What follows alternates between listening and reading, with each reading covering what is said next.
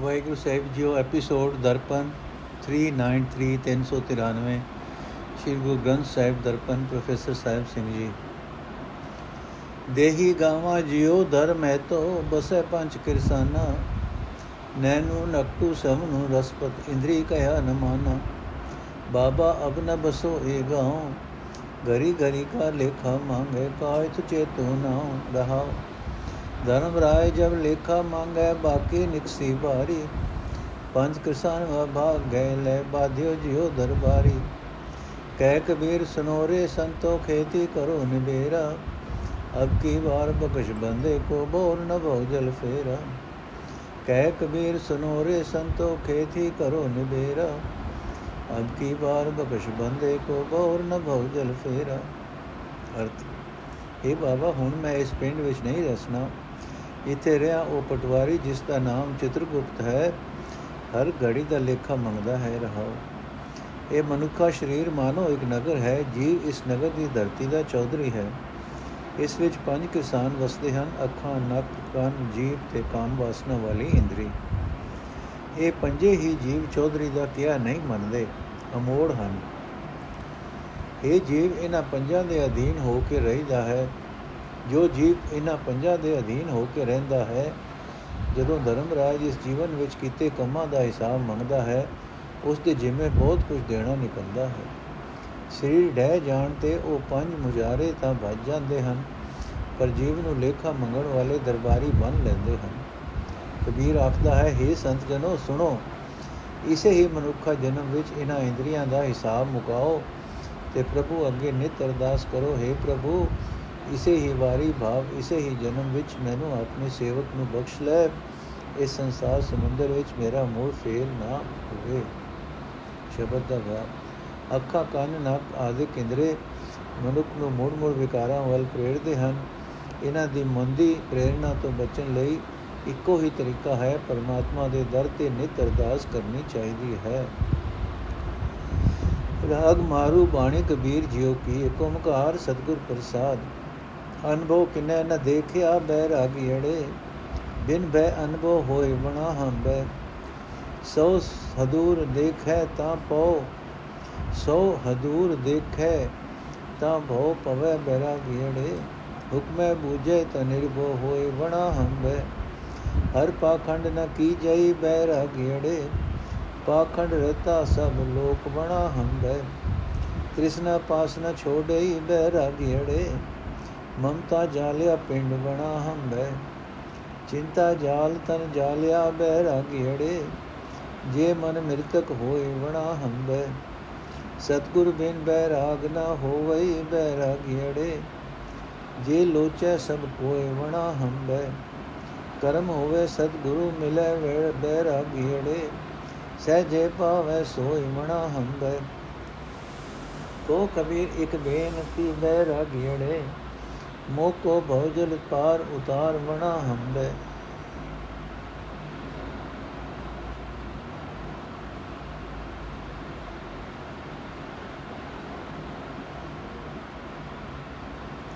ਵਣਾ ਹੰਬੇ ਜਿਹੜਾ ਸ਼ਬਦ ਆਇਆ ਹੈ, ਇਹ ਲਫ਼ਜ਼ ਛੰਦ ਦੀ ਸਿਰਫ ਪਦ ਪੂਰਤੀ ਲਈ ਹੈ, ਇਸ ਦਾ ਅਰਥ ਕੋਈ ਨਹੀਂ ਹੈ। ਜਿਵੇਂ ਫੁਨਹੇ ਦੀ ਬਾਣੀ ਵਿੱਚ ਲਫ਼ਜ਼ ਹਰਿਆ ਹੈ। ਅਰਥ, ਹੈ ਅਣਜਾਣ ਵੈਰਾਗੀ, ਪਰਮਾਤਮਾ ਨੂੰ ਇਹਨਾਂ ਅੱਖਾਂ ਨਾਲ ਕਦੇ ਕਿਸੇ ਨਹੀਂ ਵੇਖਿਆ। ਉਸ ਦਾ ਤਾਂ ਆਤਮਿਕ ਜਲਕਾਰਾ ਹੀ ਵਜਦਾ ਹੈ। ਤੇ ਇਹ ਆਤਮਿਕ ਜਲਕਾਰਾ ਤਦੋਂ ਵਜਦਾ ਹੈ ਜਦੋਂ ਮਨੁੱਖ ਦੁਨੀਆ ਦੇ ਡਰਾਂ ਤੋਂ ਰਹਿਤ ਹੋ ਜਾਂਦਾ ਹੈ।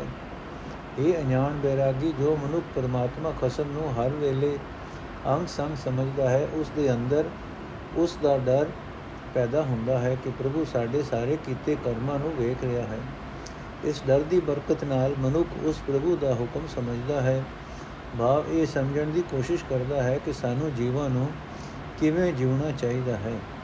ਤਾਂ ਸੰਸਾਰਕ ਡਰਾਂ ਤੋਂ ਰਹਿਤ ਹੋ ਜਾਂਦਾ ਹੈ, ਕਿਉਂਕਿ ਰਜ਼ਾ ਨੂੰ ਸਮਝ ਕੇ ਸੰਸਾਰਕ ਡਰਾਂ ਵਾਲੇ ਕੰਮ ਕਰਨੇ ਛੱਡ ਦਿੰਦਾ ਹੈ।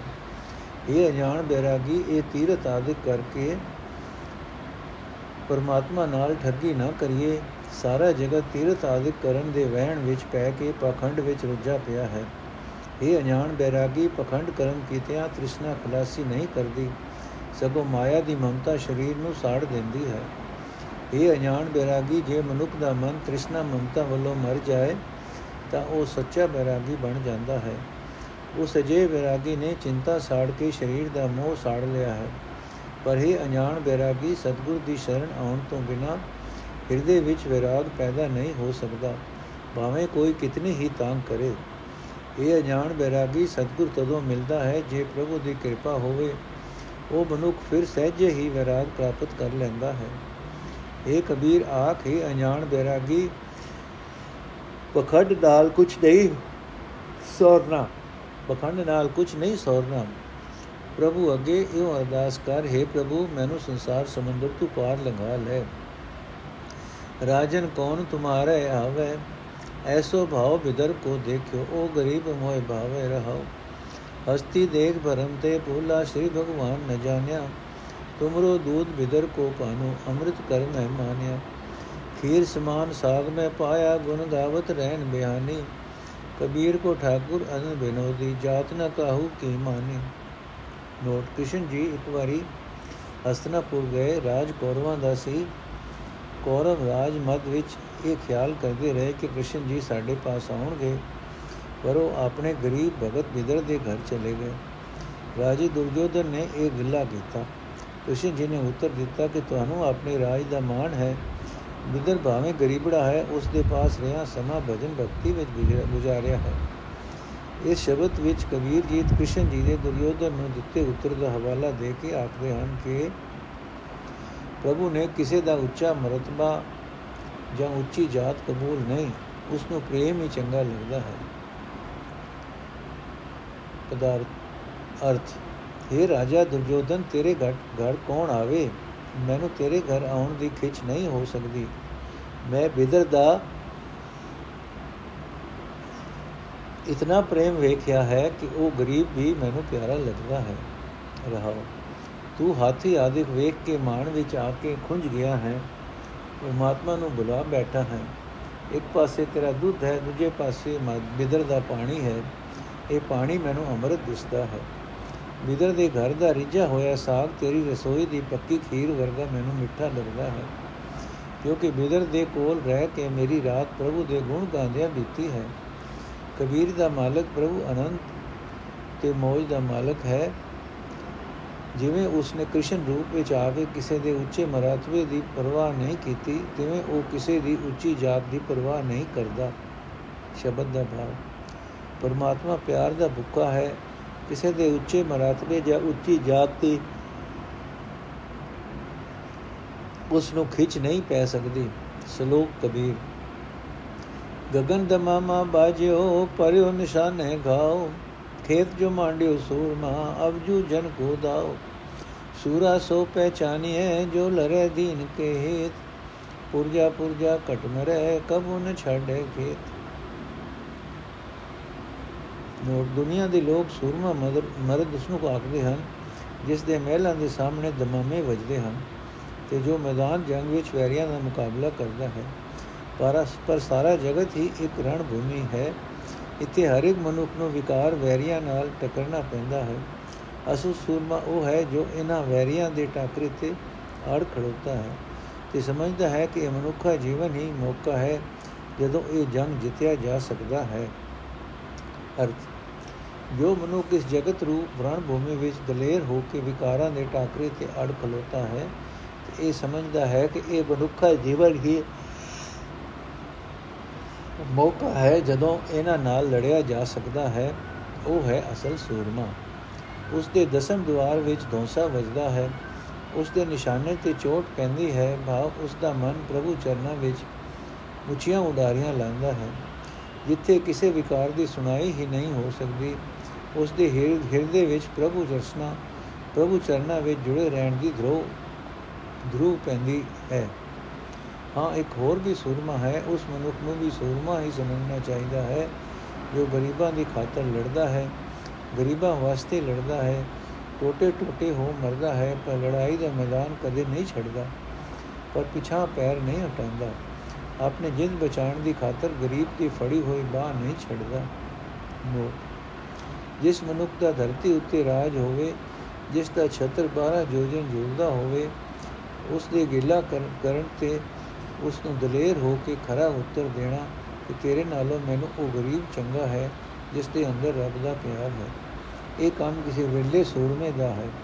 ਹਰ ਇੱਕ ਨੂੰ ਇਹ ਹਿੰਮਤ ਨਹੀਂ ਪੈ ਸਕਦੀ, ਪਰ ਉਹ ਸੂਰਮਾ ਉਹੀ ਹੋ ਸਕਦਾ ਹੈ ਜਿਸ ਨੇ ਕਮਾਦਿਕ ਨੂੰ ਵਸ ਕਰਕੇ ਦੁਨੀਆ ਦੀ ਕੋਈ ਮੁਤਾਜੀ ਨਹੀਂ ਰੱਖੀ। ਰਾਜਨ, ਕੌਣ ਤੁਮਾਰੇ ਆਵੇ? ਸ਼ਬਦ ਦੇ ਭਾਵ ਨਾਲ ਇਹਨਾਂ ਉੱਪਰਲੇ ਸ਼ਲੋਕਾਂ ਦਾ ਭਾਵ ਖੂਬ ਮਿਲਦਾ ਸੀ। ਇਸ ਵਾਸਤੇ ਕਬੀਰ ਜੀ ਦੇ ਇਸ ਦੋਵੇਂ ਸ਼ਲੋਕ ਬਾਕੀ ਸ਼ਲੋਕਾਂ ਨਾਲੋਂ ਵੱਖਰੇ ਇੱਥੇ ਦਰਜ ਕੀਤੇ ਗਏ ਹਨ। ਇਹਨਾਂ ਸ਼ਲੋਕਾਂ ਦੀ ਗਿਣਤੀ ਸ਼ਬਦਾਂ ਨਾਲੋਂ ਵੱਖਰੀ ਨਹੀਂ ਮੰਨੀ ਗਈ ਅਖੀਰਲੇ ਸ਼ਬਦ ਦਾ ਦੂਜਾ ਹਿੱਸਾ ਹੀ ਮੰਨਿਆ ਗਿਆ ਹੈ ਤੇ ਦੋਹਾਂ ਸ਼ਲੋਕਾਂ ਦੇ ਅਖੀਰ ਤੇ ਅੰਕ 2 ਵਰਤਿਆ ਗਿਆ ਹੈ। ਇਹਨਾਂ ਸ਼ਲੋਕਾਂ ਬਾਰੇ ਹੋਰ ਵਿਚਾਰ ਪੜਨ ਲਈ ਮੇਰੀ ਪੁਸਤਕ ਸਰਬਤ ਦਾ ਭਲਾ ਵਿੱਚ ਵੇਖੋ ਮੇਰਾ ਮਜਮੂਨ, ਉਹ ਗਰੀਬ ਮੋਏ ਭਾਵੇ। ਸਿੰਘ ਬ੍ਰਦਰਸ ਬਾਜ਼ਾਰ ਮਾਈ ਸੇਵਾ ਅੰਮ੍ਰਿਤਸਰ ਤੋਂ ਮਿਲਦੀ ਹੈ।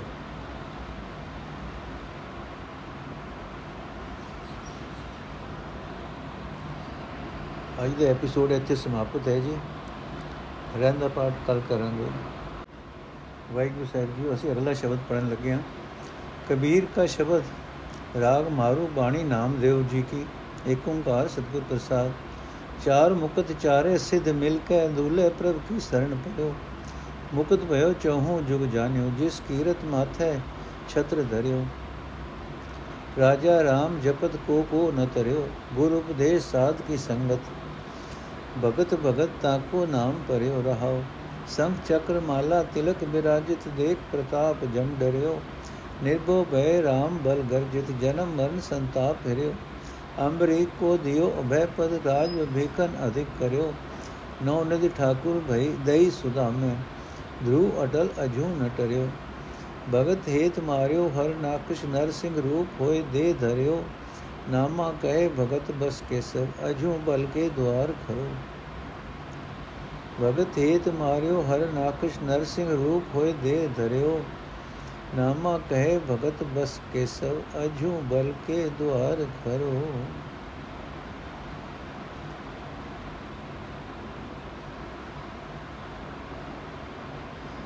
ਨੋਟ ਇਸ ਸ਼ਬਦ ਵਿੱਚ ਨਾਮਦੇਵ ਜੀ ਬੰਦਗੀ ਕਰਨ ਵਾਲੇ ਦੀ ਵਡਿਆਈ ਬਿਆਨ ਕਰਦੇ ਹਨ। ਰਹਾਉ ਦੀ ਤੁਕ ਵਿੱਚ ਇਹੀ ਕੇਂਦਰੀ ਖਿਆਲ ਹੈ।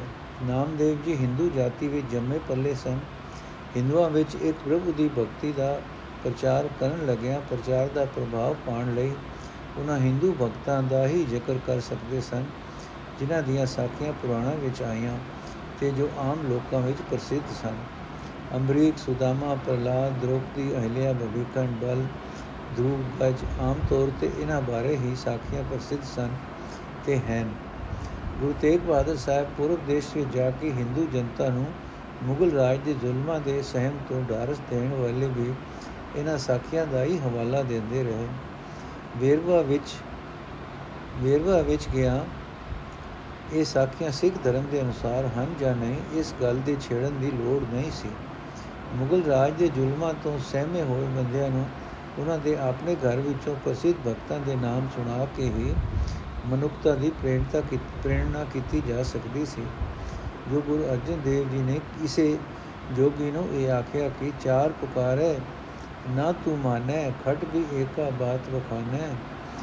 ਦਸ ਅਸ਼ਟੀ ਮਿਲ ਏਕੋ ਕਹਿਆ ਤਾਂ ਵੀ ਜੋਗੀ ਭੇਦ ਨਾ ਲਿਆ ਇਸ ਦਾ ਭਾਵ ਇਹ ਨਹੀਂ ਕਿ ਸਤਿਗੁਰੂ ਜੀ ਆਪ ਵੀ ਵੇਦਾਂ, ਸ਼ਾਸਤਰਾਂ ਤੇ ਪੁਰਾਣਾਂ ਦੇ ਸ਼ਰਧਾਲੂ ਸਨ। ਜੇ ਉਹ ਇੱਕ ਮੁਸਲਮਾਨ ਨੂੰ ਆਖਦੇ ਹਨ ਕਿ ਦੋਜ਼ਖ ਪੌਂਦਾ ਕਿਉਂ ਰਹੇ ਜਾਂ ਚਿਤ ਨਾ ਹੋਏ ਰਸੂਲ, ਤਾਂ ਇਥੋਂ ਇਹ ਮਤਲਬ ਨਹੀਂ ਨਿਕਲਦਾ ਕਿ ਸਤਿਗੁਰੂ ਜੀ ਮੁਸਲਮਾਨ ਸਨ। ਭਗਤ ਜੀ ਨੇ ਲਫ਼ਜ਼ ਸਤ, ਸੰਤ, ਚੱਕਰ ਗਦਾ ਆਦਿਕ ਵੀ ਇਸੇ ਵਾਸਤੇ ਹੀ ਵਰਤੇ ਹਨ ਕਿ ਹਿੰਦੂ ਲੋਕ ਵਿਸ਼ਨੂੰ ਦਾ ਇਹੀ ਸਰੂਪ ਮੰਨਦੇ ਹਨ।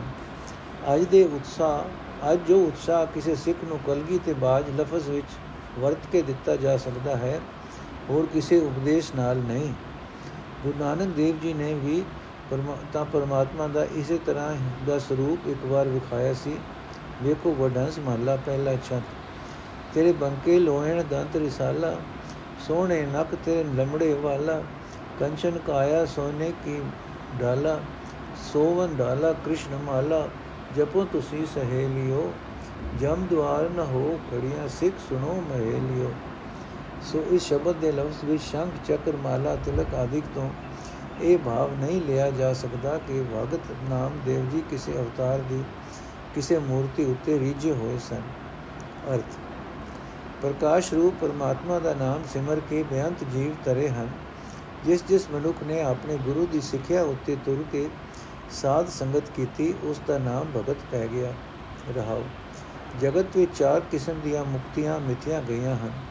ਇਹ ਚਾਰੇ ਮੁਕਤੀਆਂ 18 ਸਿੱਧੀਆਂ ਨਾਲ ਮਿਲ ਕੇ ਕਸਮ ਪ੍ਰਭੂ ਦੀ ਸ਼ਰਨੀ ਪਈਆਂ ਹੋਈਆਂ ਹਨ। ਜੋ ਮਨੁੱਖ ਉਸ ਪ੍ਰਭੂ ਦਾ ਨਾਮ ਸਿਮਰਦਾ ਹੈ ਉਸ ਨੂੰ ਇਹ ਹਰ ਇੱਕ ਕਿਸਮ ਦੀ ਮੁਕਤੀ ਮਿਲ ਜਾਂਦੀ ਹੈ। ਉਹ ਮਨੁੱਖ ਚੌਹਾਂ ਯੁਗਾਂ ਵਿੱਚ ਉਗਾ ਹੋ ਜਾਂਦਾ ਹੈ। ਉਸ ਦੀ ਹਰ ਥਾਂ ਸ਼ੋਭਾ ਹੁੰਦੀ ਹੈ, ਵਡਿਆਈ ਹੁੰਦੀ ਹੈ ਉਸ ਦੇ ਸਿਰ ਉੱਤੇ ਛਤਰ ਜੁਲਦਾ ਹੈ। ਪ੍ਰਭੂ ਦਾ ਸੰਖ ਚੱਕਰ ਮਾਲਾ ਤਿਲਕ ਆਦਿਕ ਚਮਕਦਾ ਵੇਖ ਕੇ ਪ੍ਰਤਾਪ ਵੇਖ ਕੇ ਜਮਰਾਜ ਵੀ ਸਹਿਮ ਜਾਂਦਾ ਹੈ। ਜਿਨ੍ਹਾਂ ਨੇ ਉਸ ਪ੍ਰਭੂ ਨੂੰ ਸਿਮਰਿਆ ਹੈ, ਉਹਨਾਂ ਨੂੰ ਕੋਈ ਡਰ ਨਹੀਂ ਰਹਿ ਜਾਂਦਾ। ਕਿਉਂਕਿ ਉਹਨਾਂ ਪਾਸੋਂ ਤਾਂ ਜਮ ਵੀ ਡਰਦਾ ਹੈ। ਪ੍ਰਭੂ ਦਾ ਪ੍ਰਤਾਪ ਉਹਨਾਂ ਦੇ ਅੰਦਰ ਉਛਾਲੇ ਮਾਰਦਾ ਹੈ। ਉਹਨਾਂ ਦੇ ਜਨਮ ਮਰਨ ਦੇ ਕਲੇਸ਼ ਨਾਸ ਹੋ ਜਾਂਦੇ ਹਨ। ਅਮਰੀਕ ਨੇ ਨਾਮ ਸਿਮਰਿਆ। ਪ੍ਰਭੂ ਨੇ ਅਮਰੀਕ ਨੂੰ ਨਿਰਭੈਤਾ ਦਾ ਉੱਚਾ ਦਰਜਾ ਬਖਸ਼ਿਆ ਤੇ ਦੁਰਬਾਸ਼ਾ ਉਸ ਦਾ ਕੂਜ ਵਿਗਾੜ ਨਾ ਸਕਿਆ। ਪ੍ਰਭੂ ਨੇ ਭਵਿੱਖਣ ਨੂੰ ਰਾਜ ਦੇ ਕੇ ਵੱਡਾ ਬਣਾ ਦਿੱਤਾ। ਸੁਦਾਮੇ ਗਰੀਬ ਨੂੰ ਠਾਕੁਰ ਨੇ ਨੌ ਨਿਧੀਆਂ ਦੇ ਦਿੱਤੀਆਂ। ਧਰੂ ਨੂੰ ਅਟਲ ਪਦਵੀ ਬਖਸ਼ੀ ਜੋ ਅਜੇ ਤੱਕ ਕਾਇਮ ਹੈ। ਪ੍ਰਭੂ ਨੇ ਆਪਣੇ ਭਗਤ ਪ੍ਰਲਾਦ ਦੀ ਖਾਤਰ ਨਰਸਿੰਘ ਦਾ ਰੂਪ ਧਾਰਿਆ ਤੇ ਹਰਨਾਕਸ਼ ਨੂੰ ਮਾਰਿਆ। ਨਾਮਦੇਵ ਆਖਦਾ ਹੈ, ਪਰਮਾਤਮਾ ਭਗਤੀ ਦੇ ਅਧੀਨ ਹੈ। ਵੇਖੋ, ਅਜੇ ਤੱਕ ਉਹ ਆਪਣੇ ਭਗਤ ਰਾਜਾ ਬਲ ਦੇ ਬੂਹੇ ਅਗੇ ਖਲੋਤਾ ਹੈ। ਭਾਵ ਸਿਮਰਨ ਭਗਤੀ ਦੀ ਮਹਿਮਾ, ਭਗਤੀ ਕਰਨ ਵਾਲੇ ਦੀ ਜਗਤ ਵਿੱਚ ਸ਼ੋਭਾ ਹੁੰਦੀ ਹੈ। ਉਸ ਨੂੰ ਕੋਈ ਡਰ ਨਹੀਂ ਵਿਆਪਦਾ। ਪ੍ਰਭੂ ਆਪ ਹਰ ਵੇਲੇ ਉਸ ਦਾ ਸਹਾਈ ਹੁੰਦਾ ਹੈ। ਮਾਰੂ ਕਬੀਰ ਜੀਓ, ਦੀਨ ਬਿਸਾਰਿਓ ਰੇ دیਵਾਨੇ ਦੀਨ ਬਿਸਾਰਿਓ ਰੇ। ਪੇਟ ਭਰਿਓ ਪਸਵਾ ਜਿਉ ਸੋਇਓ, ਮਨੁੱਖ ਜਨਮ ਹੈ, ਹਾਰਿਓ ਰਹਾਓ। ਸਾਧ ਸੰਗਤ ਕਾ ਮੂਨੇ ਕੀ ਨੀ ਰਚਿਓ ਧੰਦੇ ਜੂ ਸੁਆਨ ਸੂਕਰ 22 ਜਿਵੇਂ ਭਟਕਤ ਚਾਲਿਓ ਊਠ। ਆਪਸ ਕੋ ਧੀਰਕ ਕਰ ਜਾਣੇ, ਔਰਨ ਕੋ ਲਗਮਾਤ ਮਨਸਾ ਬਾਚਾ ਕਰਮ ਨਾ, ਮੈਂ ਦੇਖੇ ਦੋ ਜਗ ਜਾਤ। ਕਾਮੀ ਕ੍ਰੋਧੀ ਚਾਤੁਰੀ ਬਾਜੀ ਘਰ ਬੇਕਾਮ। ਨਿੰਦਾ ਕਰਤੇ ਜਨਮ ਸਿਰਾ ਨੂੰ, ਕਬੂ ਨ ਸਿਮਰਿਓ ਰਾਮ। ਕਹਿ ਕਬੀਰ ਚੇਤੇ ਨਹੀਂ ਮੂਰਖ ਮੁਗਧ ਗਵਾਰ। RAM ਨਾਮ ਜਾਣਿਓ ਨਹੀਂ, ਕੈਸੇ ਉਤਰਸ ਪਾਰ।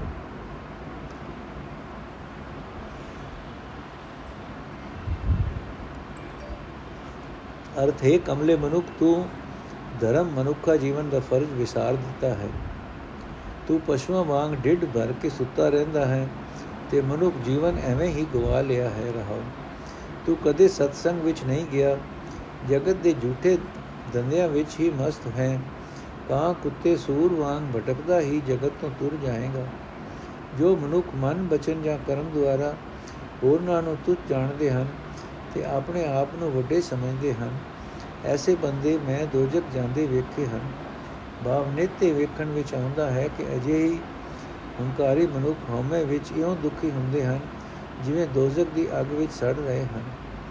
ਕਾਮ ਬਸ ਹੋ ਕੇ ਕ੍ਰੋਧ ਅਧੀਨ ਹੋ ਕੇ ਚਤਰਾਈਆਂ, ਠਗੀਆਂ, ਨਕਾਰੇਪਨ ਵਿੱਚ ਦੂਜਿਆਂ ਦੀ ਨਿੰਦਾ ਕਰਕੇ, ਹੈ ਕੰਬਿਆ ਤੂੰ ਜੀਵਨ ਗੁਜ਼ਾਰ ਦਿੱਤਾ ਹੈ। ਕਦੇ ਪ੍ਰਭੂ ਨੂੰ ਯਾਦ ਨਹੀਂ ਕੀਤਾ।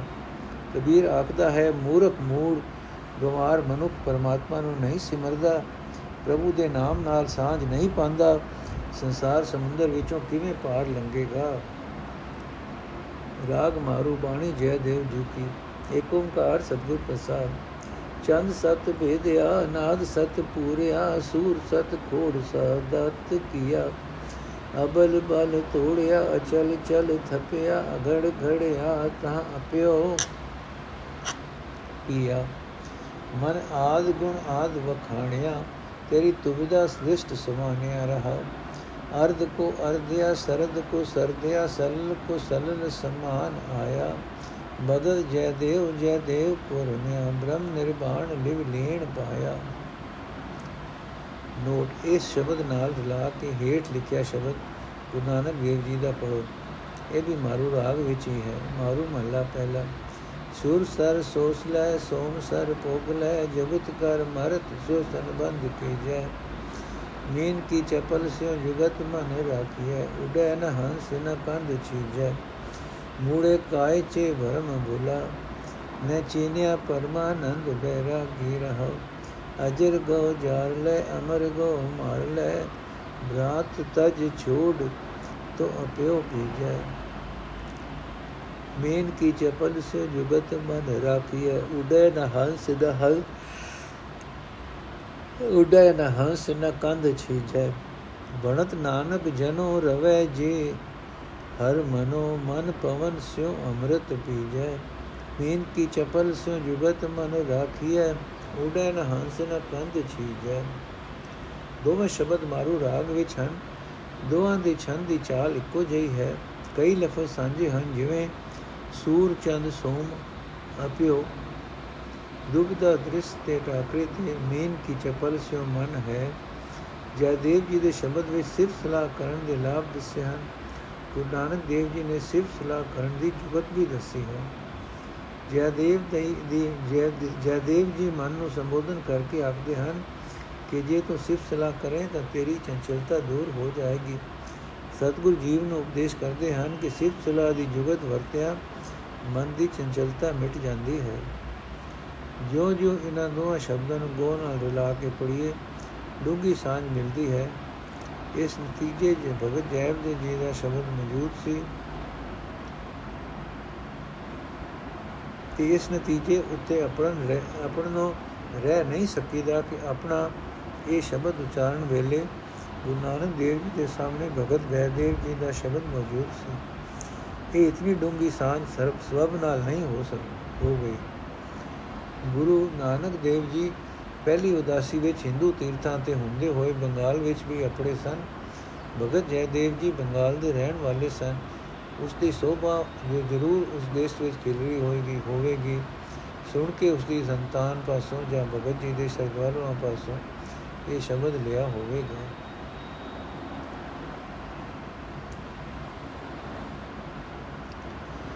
ਅਰਥ ਹੈ ਮਨ ਜਗਤ ਦੇ ਮੂਲ ਪ੍ਰਭੂ ਦੀ ਸਿਫਤ ਸਲਾਹ ਕੀਤਿਆਂ ਤੇਰਾ ਵਿਤਕਰੇ ਵਾਲਾ ਸੁਭਾਅ ਪਦਰਾ ਹੋ ਗਿਆ ਹੈ। ਰਹਾਉ ਸਿਫਤ ਸਲਾਹ ਦੀ ਬਰਕਤ ਨਾਲ ਹੀ ਖੱਬੀ ਸੂਰ, ਸੁਰ ਵਿੱਚ ਪ੍ਰਾਣ ਚੜ ਵੀ ਗਏ ਹਨ, ਸੁਖਮਨਾ ਵਿੱਚ ਅਟਕਾਏ ਵੀ ਗਏ ਹਨ ਤੇ ਸੱਜੀ ਸੁਰ ਰਸਤੇ 16 ਵਾਰੀ ਓਮ ਆਖ ਕੇ ਉਤਾਰ ਵੀ ਆਏ ਹਨ, ਉਤਰ ਵੀ ਆਏ ਹਨ। ਬਾ ਪ੍ਰਾਣਾਯਾਮ ਦਾ ਸਾਰਾ ਉਦਮ ਸਿਰਫ ਸਲਾਹ ਵਿੱਚ ਹੀ ਆ ਗਿਆ ਹੈ। ਸਿਰਫ ਸਲਾਹ ਦੇ ਟਾਕਰੇ ਤੇ ਪ੍ਰਾਣ ਚਾੜਨ ਟਿਕਾਣ ਅਤੇ ਉਤਾਰਨ ਵਾਲੇ ਸਾਧਨ ਪ੍ਰਾਣਾਯਾਮ ਦੀ ਲੋੜ ਹੀ ਨਹੀਂ ਰਹਿ ਗਈ ਇਸ ਸਿਰਫ ਸਲਾਹ ਦਾ ਸਦਕਾ ਅਧਿਕਾਰਾਂ ਵਿੱਚ ਪੈਣ ਕਰਕੇ ਕਮਜ਼ੋਰ ਹੋਏ ਮਨ ਦਾ ਦੁਬਦਾ ਦ੍ਰਿਸ਼ਟ ਵਾਲਾ ਬਲ ਟੁੱਟ ਗਿਆ ਹੈ। ਅਮੋੜ ਮਨ ਦਾ ਚੰਚਲ ਸੁਭਾਅ ਰੁਕ ਗਿਆ ਹੈ। ਇਹ ਆਲੜ ਮਨ ਹੁਣ ਸੋਹਣੀ ਗਾੜਤ ਵਾਲਾ ਹੋ ਗਿਆ ਹੈ। ਇੱਥੇ ਅਪੜ ਕੇ ਇਸ ਨੇ ਨਾਮ ਅੰਮ੍ਰਿਤ ਪੀ ਲਿਆ ਹੈ। ਜੈਦੇਵ ਆਖਤਾ ਹੈ ਜੇ ਆਰਾਧਨ ਜੋ ਪ੍ਰਭੂ ਦੀ ਆਰਾਧਨਾ ਕਰੀਏ ਜੇ ਸ਼ਰਧਾ ਜੋ ਪ੍ਰਭੂ ਵਿੱਚ ਸਿਦਕ ਧਾਰੀਏ ਤਾਂ ਉਸ ਨਾਲ ਇੱਕ ਰੂਪ ਹੋ ਜਾਈਦਾ ਹੈ ਜੇ ਪਾਣੀ ਨਾਲ ਪਾਣੀ ਜਦ ਪ੍ਰਭੂ ਦਾ ਸਿਮਰਨ ਕੀਤਿਆਂ ਉਹ ਵਾਸਨਾ ਰਹਿਤ ਬੇਪਰਵਾਹ ਪ੍ਰਭੂ ਮਿਲ ਪੈਂਦਾ ਹੈ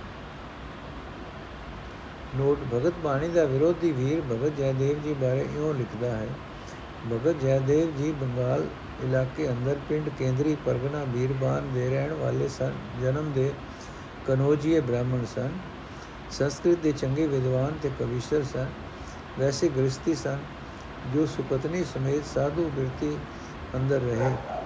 ਆਪ ਜੀ ਦੀ ਹੋਂਦ 11ਵੀਂ 12ਵੀਂ ਸਦੀ ਵਿਕਰਮੀ ਦੇ ਵਿਚਕਾਰ ਹੋਣੀ ਦੱਸੀ ਜਾਂਦੀ ਹੈ।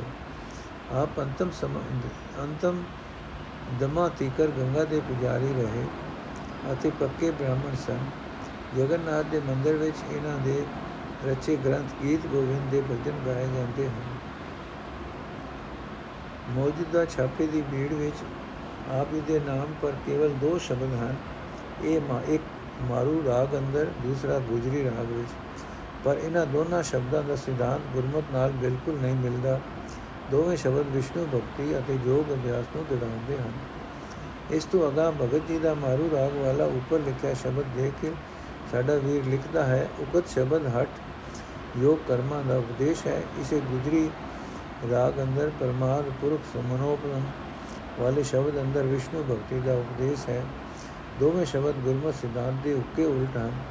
ਗੁਰਬਾਣੀ ਵਿਖੇ ਭਗਤ ਜੈ ਜੀਵ ਜੀ ਦੇ ਸਿਧਾਂਤਾਂ ਦਾ ਜ਼ੋਰਦਾਰ ਖੰਡਨ ਮਿਲਦਾ ਹੈ। ਸਾਡੇ ਵੀਰ ਨੇ ਹਟ ਜੋਗ ਆਦਿਕ ਦਾ ਖੰਡਨ ਕਰਨ ਵਾਸਤੇ ਇੱਕ ਦੋ ਸ਼ਬਦ ਪ੍ਰਮਾਣ ਵਜੋਂ ਵੀ ਦਿੱਤੇ ਹਨ। ਆਓ ਹੁਣ ਵਿਚਾਰ ਕਰੀਏ। ਸਾਡਾ ਵੀਰ ਭਗਤ ਬਾਣੀ ਬਾਰੇ ਸਦਾ ਇਹ ਪੱਕ ਲੈਂਦਾ ਹੈ ਕਿ ਭਗਤ ਬਾਣੀ ਦਾ ਆਸਾ ਗੁਰਬਾਣੀ ਦੇ ਆਸੇ ਦੇ ਉਲਟ ਹੈ। ਇਸ ਬਾਰੇ ਵੀ ਇਹੀ ਕਿਹਾ ਗਿਆ ਹੈ ਕਿ ਇਹ ਸ਼ਬਦ ਹਟ ਜੋਗ ਜਿਹੜਾ ਹੈ ਤੇ ਗੁਰਮਤ ਹਟ ਯੋਗ ਦਾ ਖੰਡਨ ਕਰਦੀ ਹੈ ਭਗਤਾਂ ਦੇ ਕਈ ਸ਼ਬਦਾਂ ਵਿੱਚ ਸਤਿਗੁਰੂ ਜੀ ਦੇ ਕਈ ਸ਼ਬਦਾਂ ਨਾਲ ਸਾਂਝੇ ਲਫ਼ਜ਼ ਤੇ ਖਿਆਲ ਇਸ ਵਾਸਤੇ ਮਿਲਦੇ ਹਨ ਕਿ ਭਗਤਾਂ ਦੇ ਪੰਜਾਬ ਵਾਸੀ ਸਰਦਾਲੂਆਂ ਨੇ ਭਗਤਾਂ ਦੇ ਸ਼ਬਦਾਂ ਦਾ ਪੰਜਾਬੀ ਵਿੱਚ ਉਲੱਥਾ ਕਰਨ ਵੇਲੇ ਇਹ ਲਫ਼ਜ਼ ਗੁਰਬਾਣੀ ਵਿੱਚੋਂ ਸੁਰੇ ਹੀ, ਸੁੱਤੇ ਹੀ ਪਾ ਲਏ ਸਨ। ਅਸੀਂ ਜੈਦੇਵ ਜੀ ਦੇ ਇਸ ਸ਼ਬਦ ਨਾਲ ਇਸੇ ਹੀ ਰਾਗ ਵਿੱਚੋਂ ਸ੍ਰੀ ਗੁਰੂ ਨਾਨਕ ਦੇਵ ਜੀ ਦਾ ਵੀ ਇੱਕ ਸ਼ਬਦ ਪਾਠਕਾਂ ਦੇ ਪੇਸ਼ ਕਰ ਚੁੱਕੇ ਹਾਂ। ਇਹਨਾਂ ਦੋਹਾਂ ਸ਼ਬਦਾਂ ਵਿੱਚ ਕਈ ਲਫ਼ਜ਼ ਤੇ ਖਿਆਲ ਸਾਂਝੇ ਹਨ। ਜਿਵੇਂ ਕਿ ਜੈਦੇਵ ਜੀ, ਚੰਦ ਸਤ, ਗੁਰੂ ਨਾਨਕ ਦੇਵ ਜੀ, ਸੋਮ ਸਰ, ਜੈਦੇਵ ਜੀ, ਸੂਰ ਸਤ ਤੇ ਗੁਰੂ ਨਾਨਕ ਦੇਵ ਜੀ, ਸੂਰ ਸਰ। ਚਲ ਚਪਲ, ਅਪਿਓ ਪੀਆ, ਅਪਿਓ ਪੀਜੈ, ਮਨ ਮਨ ਦੁਬਦਾ ਦਿਸ਼ਟ, ਰਹਾਉ ਦੀਆਂ ਤੁਕਾ, ਭਰਮ ਭੁਲਾ, ਅਚਲ ਚਲ ਥਪਿਆ ਉਡੇ ਨ ਖੰਸ। ਆਦ ਗੁਣ ਆਦ ਵਖਾਣਿਆ, ਰਵੇ ਸੁਜਾਨ ਜੋ ਜੇ ਹਰ ਮਨੋ। ਹੁਣ ਜੇ ਸਿਰਫ ਇਹਨਾਂ ਚੰਦ ਸੂਰ ਖੋੜਸਾ ਆਦਿਕ ਲਫ਼ਜ਼ਾਂ ਤੋਂ ਹੀ ਸਹੀ ਮਿਤ ਲੈਣਾ ਕਿ ਭਗਤ ਜੀ ਦਾ ਇਹ ਸ਼ਬਦ ਹਟ ਜੋ ਕਰਮਾਂ ਦਾ ਉਪਦੇਸ਼ ਕਰਦਾ ਹੈ, ਤੇ ਇਹੀ ਖਿਆਲ ਗੁਰੂ ਨਾਨਕ ਸਾਹਿਬ ਦੇ ਸ਼ਬਦ ਬਾਰੇ ਵੀ ਮਿਥਣਾ ਪਏਗਾ। ਰਤਾ ਫਿਰ ਧਿਆਨ ਨਾਲ ਪੜੋ ਸੂਰ ਸਰ ਸੋਸ ਲੈ, ਸੋਮ ਸਰ ਪੋਖ ਲੈ, ਜੁਗਤ ਕਰ ਮਰਤ, ਜੋ ਮਰਤ। ਸਤਿਗੁਰੂ ਜੀ ਨੇ ਤਾਂ ਸਾਫ਼ ਲਫ਼ਜ਼ ਮਰਤ ਵੀ ਵਰਤ ਦਿੱਤਾ ਹੈ, ਜਿਸ ਦਾ ਅਰਥ ਹੈ ਪ੍ਰਾਣ ਹਵਾ ਜਿਸ ਤੋਂ ਅਣਜਾਣ ਮਨੁੱਖ ਪ੍ਰਾਣਾਯਾਮ ਦਾ ਭਾਵ ਕੱਢ ਲਏਗਾ। ਪਰ ਨਿਰੇ ਇਹਨਾਂ ਲਫ਼ਜ਼ਾਂ ਦੇ ਆਸਰੇ ਜੇ ਕੋਈ ਸਿੱਖ ਇਹ ਸਮਝ ਲਏ ਕਿ ਇਸ ਸ਼ਬਦ ਵਿੱਚ ਸਤਿਗੁਰੂ ਨਾਨਕ ਦੇਵ ਜੀ ਨੇ ਪ੍ਰਾਣਾਯਾਮ ਦੀ ਵਡਿਆਈ ਕੀਤੀ ਹੈ, ਤਾਂ ਉਸ ਦੀ ਇਹ ਭਾਰੀ ਭੁੱਲ ਹੋਵੇਗੀ। ਸਾਡੇ ਵੀਰ ਨੇ ਭਗਤ ਜੈਦੇਵ ਜੀ ਨੂੰ ਹੱਠ ਯੋਗ ਦਾ ਉਪਦੇਸ਼ਕ ਸਾਬਤ ਕਰਨ ਲਈ ਭਗਤ ਜੀ ਦਾ ਸਿਰਫ ਇਹੀ ਸ਼ਬਦ ਪੇਸ਼ ਕੀਤਾ ਹੈ, ਜਿਸ ਦੇ ਦੋ ਚਾਰ ਲਫ਼ਜ਼ਾਂ ਨੂੰ ਉਪਰੀ ਨਿਗਾਹੇ ਵੇਖ ਕੇ ਅਜਾਣ ਸਿੱਖ ਟਪਲਾ ਖਾ ਸਕੇ।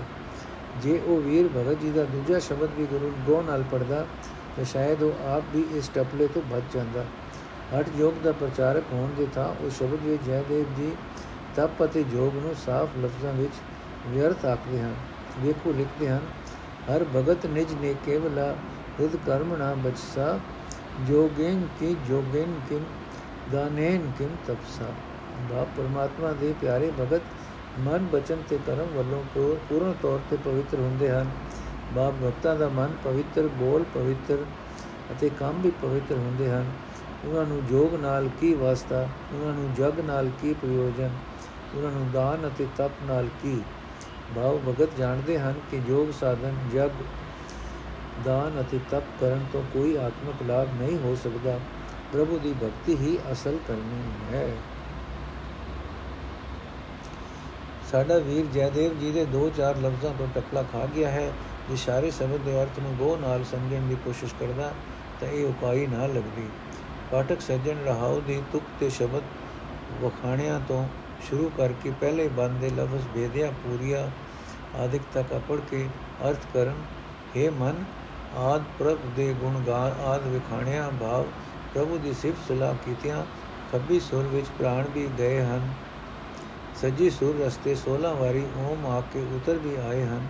ਬਾ ਪ੍ਰਾਣਾਯਾਮ ਦਾ ਸਾਰਾ ਹੀ ਉਦਮ ਸਿਰਫ ਸਲਾਹ ਵਿੱਚ ਹੀ ਆ ਗਿਆ ਹੈ। ਅਰਥਾਤ ਪ੍ਰਾਣਾਯਾਮ ਦਾ ਉਦਮ ਵਿਅਰਥ ਹੈ।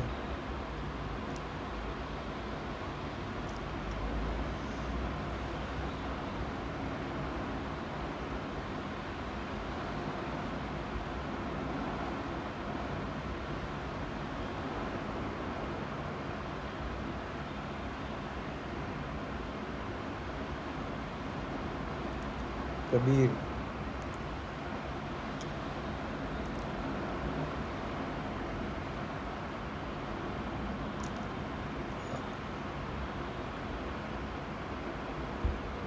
ਵਾਹਿਗੁਰੂ ਜੀ ਕਾ ਖਾਲਸਾ, ਵਾਹਿਗੁਰੂ ਜੀ ਕੀ ਫਤਿਹ। ਅੱਜ ਦਾ ਐਪੀਸੋਡ ਇੱਥੇ ਸਮਾਪਤ ਕਰਦੇ ਹਾਂ ਜੀ। ਰਹਿੰਦਾ ਪਾਠ ਅਸੀਂ ਕੱਲ ਕਰਾਂਗੇ।